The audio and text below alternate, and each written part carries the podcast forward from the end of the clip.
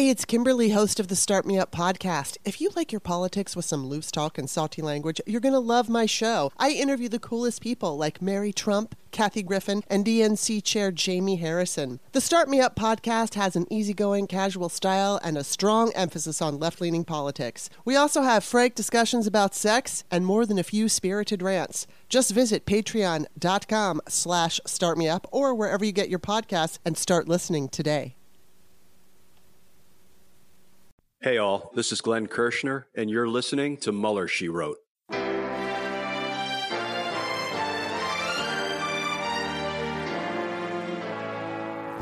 So, to be clear, Mr. Trump has no financial relationships with any Russian oligarchs. That, that's what he said. I, I, that's what I said. That's obviously what the, our position is. I'm not aware of uh, any of those activities. I uh, have been called a surrogate at a time or two in that campaign, and I didn't have not have communications with the Russians.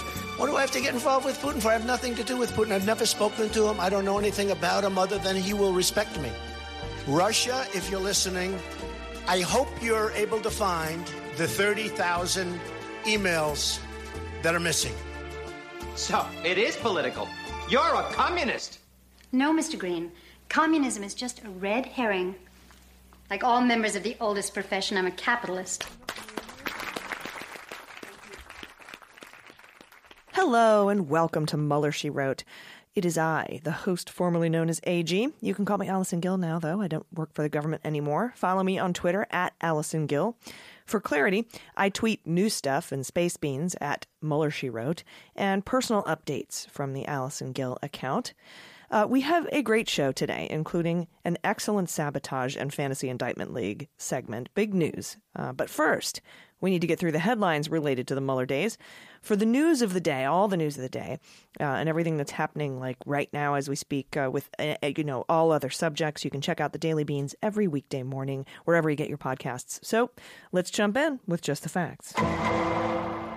Right, first up from the Daily Beast, we have some Roger Stone information. A Florida lawyer has filed a $5 million defamation suit against Roger Stone, alleging that Stone made defamatory remarks involving sexual contact with his kids, according to the Associated Press. Larry Klayman, a conservative activist and founder of the Judicial Watch and Freedom Watch, not Freedom Fest, Freedom Watch, filed the suit Thursday over remarks Stone reportedly wrote on the right wing social network Gab, claiming that Klayman was a warped former lawyer that the 11th Circuit found guilty of molesting his own children. When Klayman asked Stone to take the false claim down, Stone doubled down and further insulted Klayman. This is according to the lawsuit. Klayman said the allegations stemmed from a messy divorce in which his ex wife made wild claims, including the molestation one, uh, which he said had been investigated and he had never been charged with. Klayman's law license was suspended in Washington, D.C., but he's still licensed in Florida. Oh, Republicans hating Republicans, and uh, whoa, this is just Again, circular firing squad. Stone didn't respond to the Associated Press's request for comment. Klayman uh, garnered headlines last year, of course, after he sued the Chinese government, the entire Chinese government, for $20 trillion over the COVID 19 pandemic. And breaking today from Reuters, actually TASS, the Russian arm of Reuters. I just want to be clear there. The FBI, here's the headline, has found scant evidence the insurrection had a grand plan. First, let's consider the source, right? TASS. Okay. Reuters recently acquired TASS. This is a Russian backed news organization. I take everything that comes out of the TASS arm of Reuters with a grain of salt, but if the leaks are true, it probably means bad news for Donald Trump. If you remember, we had Glenn Kirschner on the Daily Beans uh, a week, week and a half ago. He gave us a scenario in which the funders might have a good defense, like let's say Ginni Thomas, who put a bunch of people on a bus and paid for it to go to the rally at the Ellipse on January 6th. Uh, they she could say, "Hey, we weren't expecting an insurrection, right? We we we went there for a peaceful protest, and uh, the insurrection happened when it was instigated." On the stage at the Ellipse and on a side stage by Mo Brooks, Rudy Giuliani, um, Don Trump Jr., and Donald Trump himself that would be a defense. We talked about this when we did the MSW Book Club episode uh, chapter uh, about you know the facts, the, you know follow the facts uh, in a in a story in which um, Elie Hoenig had prosecuted a murder of a, of a guy and the driver they flipped the driver and the driver said we were all shocked and surprised when the hit guy uh, start you know jumped up and started shooting. We were only supposed to put him in the hospital. Uh, that was what Gotti wanted. So Gotti they couldn't charge Gotti with attempted murder because that wasn't the intent right? So keep that in mind when we talk about this because if the reporting is true, which is based on a, I think four FBI agents anonymous leaks, um, if it's accurate, we do know there were smaller groups, first of all, that did organize and plan the attack. They had shirts, you know. They're, we know that because they're being charged with conspiracy, specifically the Proud Boys, Oath Keepers, etc. But if there was no grand master plan for all of them, then we can extrapolate that the the riot was incited by Trump, Don Jr., Mo Brooks, and Rudy. Kirschner addressed this story today on his Justice Matters show and said uh, as a prosecutor, he would use this bit of information to implicate the instigators. Because if it wasn't planned in advance, then it was the words of Trump, Rudy Brooks, and Jr. that inspired the crowd to attack the Capitol. So any defense put forth by the instigators, like Trump, saying, the people, the people attacked the Capitol, they had already planned it without me, I had nothing to do with it, that defense would crumble if, in fact, it's found that there was no pre planning involved. I personally think there was. Again, considering the source's TASS. But we'll stay on top of this. Next, a federal judge has ruled that Trump's accounting firm must turn over records of financial payments from foreign governments to House Democrats. This is Judge Mehta in a ruling likely to be appealed. He decided Wednesday that the House Oversight and Reform Committee should be able to obtain some of the records on its work related to Trump's lease on his company's redevelopment of the old post office building in Washington, D.C. Uh, and he ruled that the committee should obtain some records related to whether foreign governments had paid millions of dollars to Trump businesses while he conducted foreign policy affecting those governments related to the emoluments clause of the Constitution. The House Democrats are investigating the former president for potentially selling access to U.S. policy to foreign governments. The Supreme Court decision on Trump's tax returns has opened the floodgates. Trump will appeal the decision from the federal court, but Democrats have scored a key win for their investigation into potential Trump criminal behavior from the White House. remember, they can make criminal referrals to the Department of Justice. Trump, as we know, never separated himself from his businesses when he became president. He designated a corrupt path for himself where he could profit from the presidency. But now, Democrats will be able to follow that path and see if Trump or his business was criminally taking money in exchange for foreign policy decisions. Narrator, he was. So, according to the article here, the noose is tightening around Trump, and it's only a matter of time until one of these investigations topples the failed former one term, twice impeached president. I like that sentence. Also, this week, for those asking, where in the hell is Durham, whom I'm going to refer to from now on as Clarence Beeks, the Clarence Beeks of the Trump administration. Where's Beeks? Where in the hell is Beeks? So, where in the hell is Durham? Well, according to this article here, special counsel John Durham, the prosecutor examining the oranges of the investigation, the FBI's investigation into conspiracy between Russia and Donald Trump's 2016 campaign, has used a grand jury in recent months to seek documents and witness testimony. That's according to people familiar with the matter. The burst of activity signals Durham's inquiry, now more than two years old, does remain active and is examining possible crimes though it is unclear whether he has uncovered evidence that will ultimately support more charges.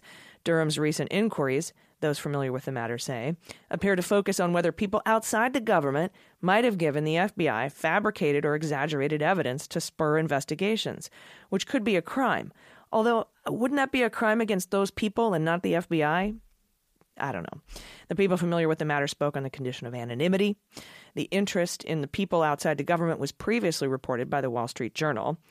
Durham's investigation has long faced criticism, as Democrats and legal observers have worried that the prosecutor specially appointed by then Attorney General William Barr was essentially out to undercut an investigation that dogged Trump's campaign and much of his presidency. As Durham's probe had continued uh, into the Biden administration and still does, some witnesses have privately grumbled that Attorney General Merrick Garland should push the special counsel to conclude his work.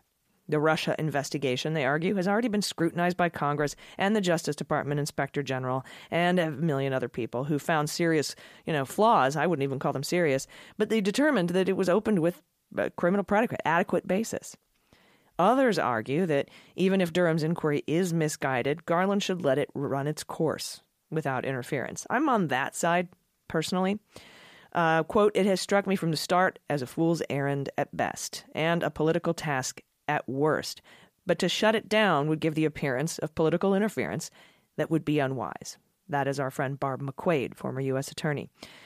Durham's investigators have in the past asked witnesses about a wide range of topics, including the opening of the Russia investigation and the FBI's effort to obtain secret court orders to surveil Carter Page.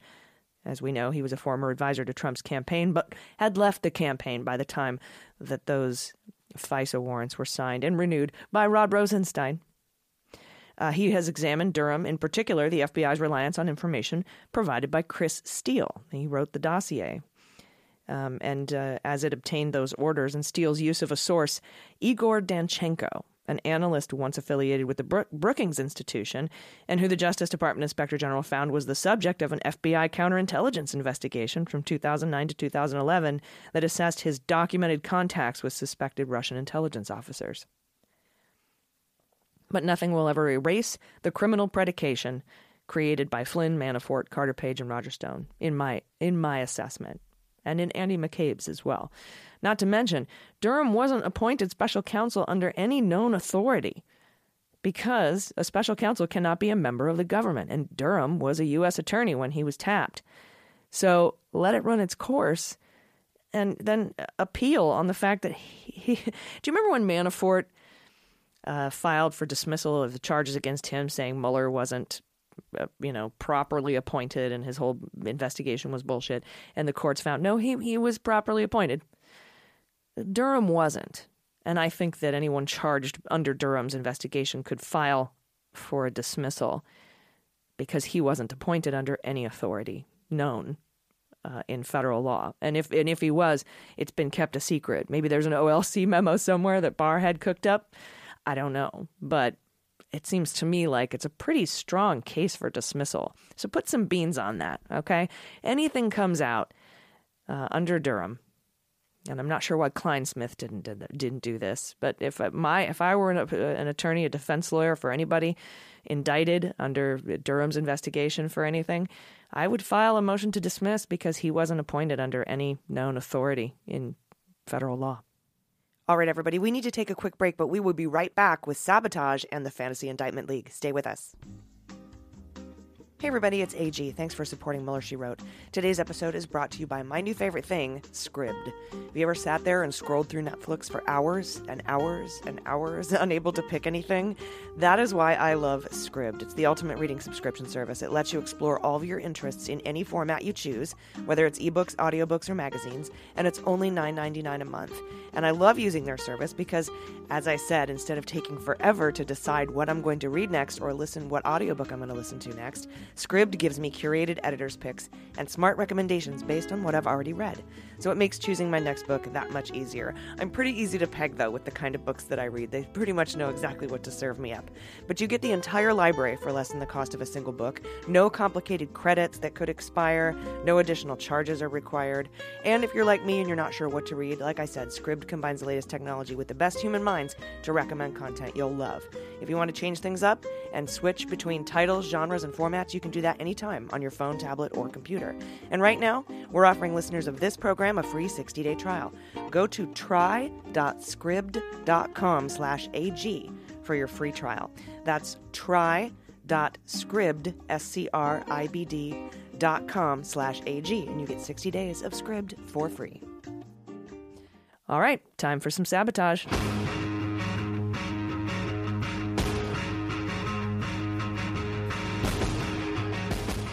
All right, this is interesting. Manhattan prosecutors, DA Cy Vance, they're moving to advance their criminal investigation into the former president and his business affairs, fighting with his company over evidence and continuing talks with the lawyer of a Trump Organization executive who hasn't been charged. That's according to people familiar with the matter. Manhattan prosecutors and Trump Organization lawyers appeared at a secret court proceeding with New York State Supreme Court Justice Juan Merchan last week to discuss a dispute over documents the Manhattan District Attorney's Office has subpoenaed. Uh, Justice Merchan is overseeing the criminal case stemming from the indictment of the Trump Organization and its CFO, Weisselberg, which was made public in July. This dispute is related to documents prosecutors have sought for their continuing investigation, while the scope of the evidence in question can't be determined, it includes a broad swath of financial documents, according to people familiar with the matter. In another sign of movement in the criminal probe, prosecutors have been holding talks with the lawyer of Trump Organization executive Matthew Calamari Sr., partly to determine whether his cooperation would be helpful, according to people familiar with the matter. The next public court appearance for the Trump Organization and Mr. Weisselberg is September 20th, so we'll be on top of that. As we know, last month, the Manhattan District Attorney's Office announced indictments charging the Trump Organization and Weisselberg with tax fraud. Prosecutors accused Weisselberg and the company of a 15 year long scheme involving off the books payments and perks like cars and apartments to employees at the company. Prosecutors from the New York Attorney General's office are working with the District Attorney's office on the case. That's Tish James's office. Weisselberg and lawyers for the Trump org pleaded not guilty. Alan Futerfas, a lawyer for the Trump organization, said the case was brought because of the Trump name and that compensation cases are resolved by civil tax authorities. Uh, earlier this month, lawyers for Weisselberg asked for additional information from prosecutors, including the names of others involved in the alleged crimes. That's according to court documents filed in the criminal case. Prosecutors said in a filing this week that the unindicted co conspirator in the indictment was Jeffrey McConney, as we had predicted. That's a senior finance official at the Trump Organization. Unindicted co conspirator. They noted that they had provided Mr. Weisselberg with more than 3 million pages of materials, but said they weren't required to disclose additional information. A lawyer for McConney did not respond to a request for comment. And with that little bit of information, it's time for the Fantasy Indictment League. I'm gonna be indicted! No, wait, it's gonna be okay. Indicted! Honey, Dick. Indicted! Honey. I'm gonna be indicted! Hold it, they can't. It's gonna be okay. Just calm down. I can't calm down. I'm gonna be indicted! All right, here we go. Seven months after being pardoned by Trump, a one time editor of the New York Observer now faces new charges of unlawfully spying on his former wife by secretly gaining access to her computer. The editor of the New York Observer, Ken Kurson, a close friend of Kushner, was charged in state court in Manhattan on Wednesday with eavesdropping and computer trespass, both felonies. Prosecutors accuse Mr. Kurson of using spyware to breach his wife's computer in 2015 as the couple's marriage fell apart. Each crime is punishable by up to four years in prison though probably if sentenced to be served concurrently and he's if he's never been a, a criminal before it, it'll be months we we know this quote we will not accept presidential pardons as get out of jail free cards for the well connected in new york that is a statement from the da cy vance uh, a lawyer for mr kurson mark mukasey declined to comment and if mukasey sounds familiar him and futerfas from the last story were trump lawyers in the mueller probe Mr. Kurson used a software program called WebWatcher to monitor his wife's computer keystrokes from the Observer's offices in Midtown Manhattan, which allowed him to get the passwords to her Gmail and Facebook accounts. He used the illicit access to spy on her from September 2015 to March 2016, according to prosecutors. The couple divorced in January of 2016. The complaint said Mr. Kurson's wife worked at a summer camp in 2015 when she became friendly with one of her coworkers. They stayed in touch after the summer was over, and the director of the camp later received an email containing copies of private conversations between the two. Based on that information, investigators believe that Mr. Curson monitored his wife's conversations with that coworker. Mr. Kurson was not a particularly adept user of WebWatcher, and he contacted the program's customer service representative several times both to help him access his wife's messages and to reassure him uh, that she wouldn't be able to detect the software. Quote, like if someone at the Apple store is looking for it, they'll be able to find it, right? He asked on one occasion. These charges are the latest twist in a case that first began in spring 2018 when the Trump administration nominated Kurson for a seat on the board of the National Endowment for the Humanities after the FBI began a routine background check into Mr. Kurson, investigators soon learned of allegations that he had harassed several people, one of them a doctor at Mount Sinai Hospital. Last October, federal prosecutors charged Mr. Kurson with cyberstalking and harassing three people, including the doctor, whom he blamed for the collapse of his marriage. At the time, Mr. Mukasey said that the conduct alleged is hardly worthy of a federal criminal prosecution. And I have to say to Mukasey, fuck you, because I had this happen to me. Web crawler was the uh, was what my ex husband used, and then also planted bugs in my house and in my purse and in my car. Mm-hmm.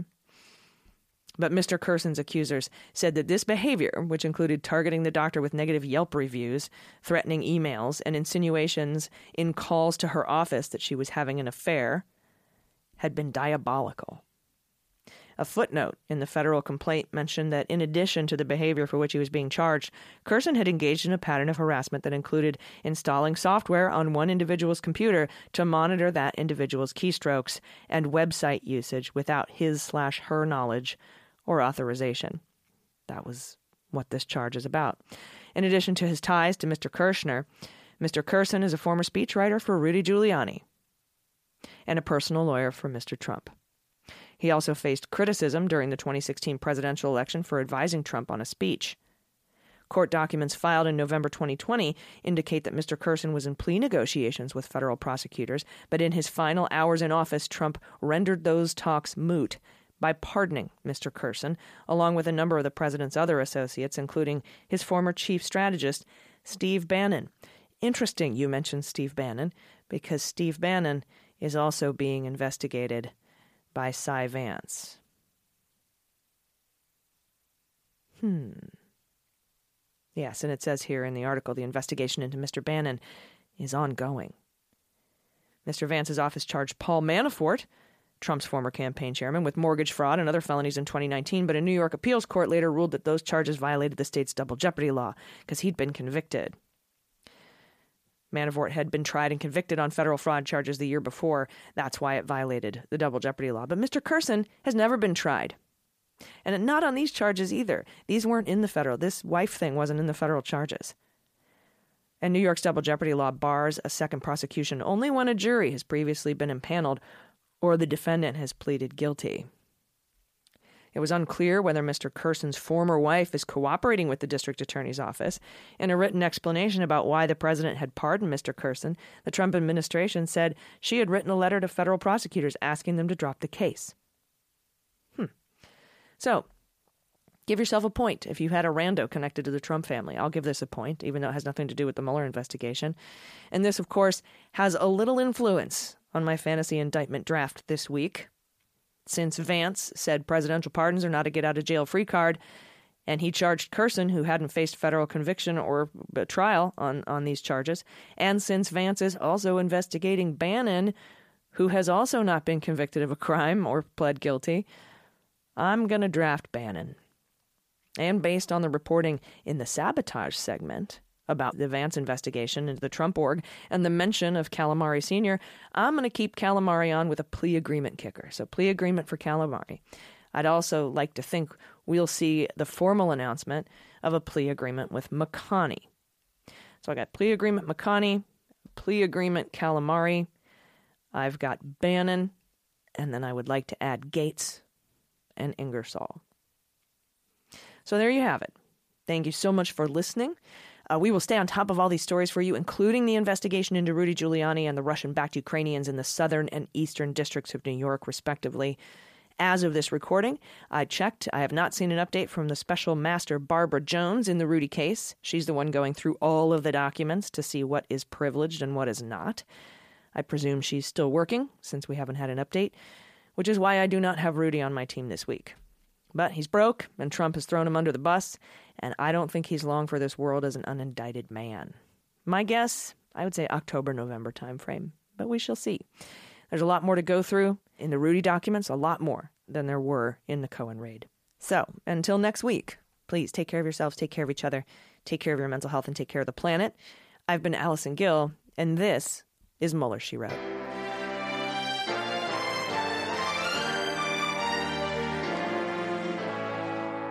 Mueller She Wrote is written and produced by Allison Gill in partnership with MSW Media. Sound design and engineering are by Molly Hockey. Jesse Egan is our copywriter, and our art and web designer by Joel Reeder at Moxie Design Studios. Mueller She Wrote is a proud member of MSW Media, a group of creator-owned podcasts focused on news, justice, and politics. For more information, visit mswmedia.com.